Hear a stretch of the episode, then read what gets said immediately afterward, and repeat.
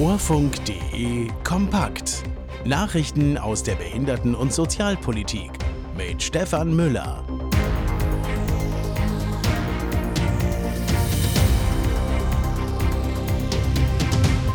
Mangelnde Versorgung gehörloser und taubblinder Menschen. Bundesregierung kommt offenbar bei Demokratieförderung nicht weiter. Bündnis fordert Reform des allgemeinen Gleichbehandlungsgesetzes jetzt und Eltern behinderter Kinder profitieren von steuerlichen Vorteilen.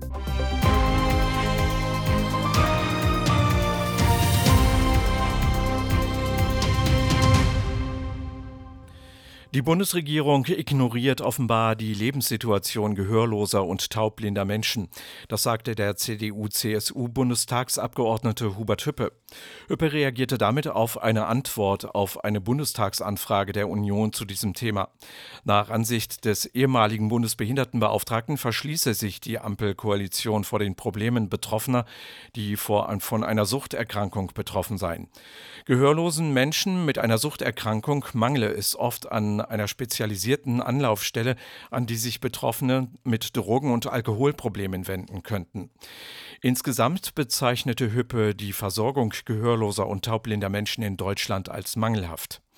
Die Bundesregierung hatte erst 2022 die finanziellen Mittel für spezielle Beratungsstellen stark gekürzt.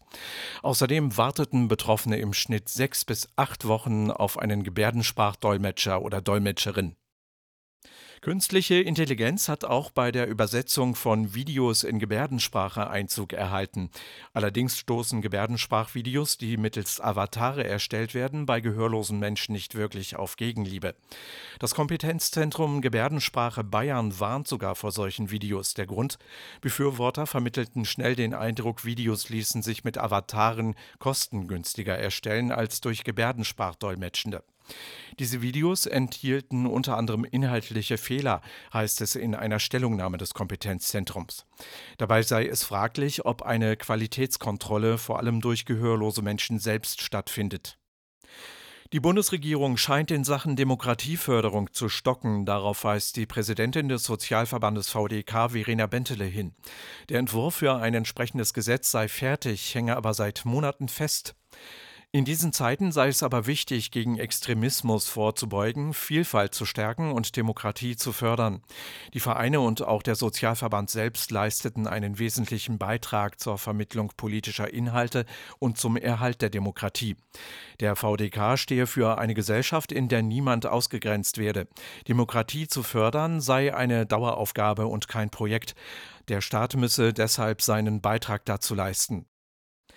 Ein zivilgesellschaftliches Bündnis fordert von der Bundesregierung, das allgemeine Gleichbehandlungsgesetz zügig zu ratifizieren. Millionen von Menschen demonstrierten zurzeit für Menschenrechte, Demokratie, Vielfalt und gegen Hass und Rechtsextremismus. Das Bündnis AGG Reform jetzt erinnert die Bundesregierung in einem offenen Brief an ihr Versprechen aus dem Koalitionsvertrag. Für den Schutz der Demokratie brauche es einen effektiven Diskriminierungsschutz, heißt es. Viele Menschen bekämen Diskriminierung und Ausgrenzung tagtäglich zu spüren, sei es im Arbeitsleben, auf dem Wohnungsmarkt, im Gesundheitswesen, aber auch durch staatliche Stellen.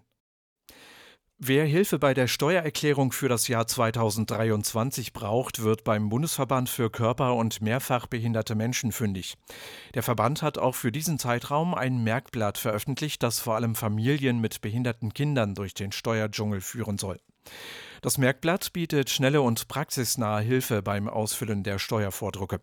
Alle Informationen dazu gibt es auf der Webseite des BVKM unter der Rubrik Recht und Ratgeber. Familien mit behinderten Kindern können auch im Jahr 2024 von steuerlichen Vorteilen profitieren. Wie der Bundesverband für Körper- und Mehrfachbehinderte mitteilte, habe sich der Kinderfreibetrag erhöht auf 3.192 Euro und bei zusammenveranlagten Eltern auf 6.384 Euro. Auch der Grundfreibetrag sei gestiegen auf 11.604 Euro. Der Freibetrag ist vor allem für den Kindergeldanspruch von Eltern maßgeblich, die ein erwachsenes Kind mit einer Behinderung haben. Und das waren die Meldungen Redakteur und Sprecher Stefan Müller. Diese Meldungen stammen unter anderem aus dem Infopool der Kobinet Nachrichten von Horus Aktuell und DBSV Direkt.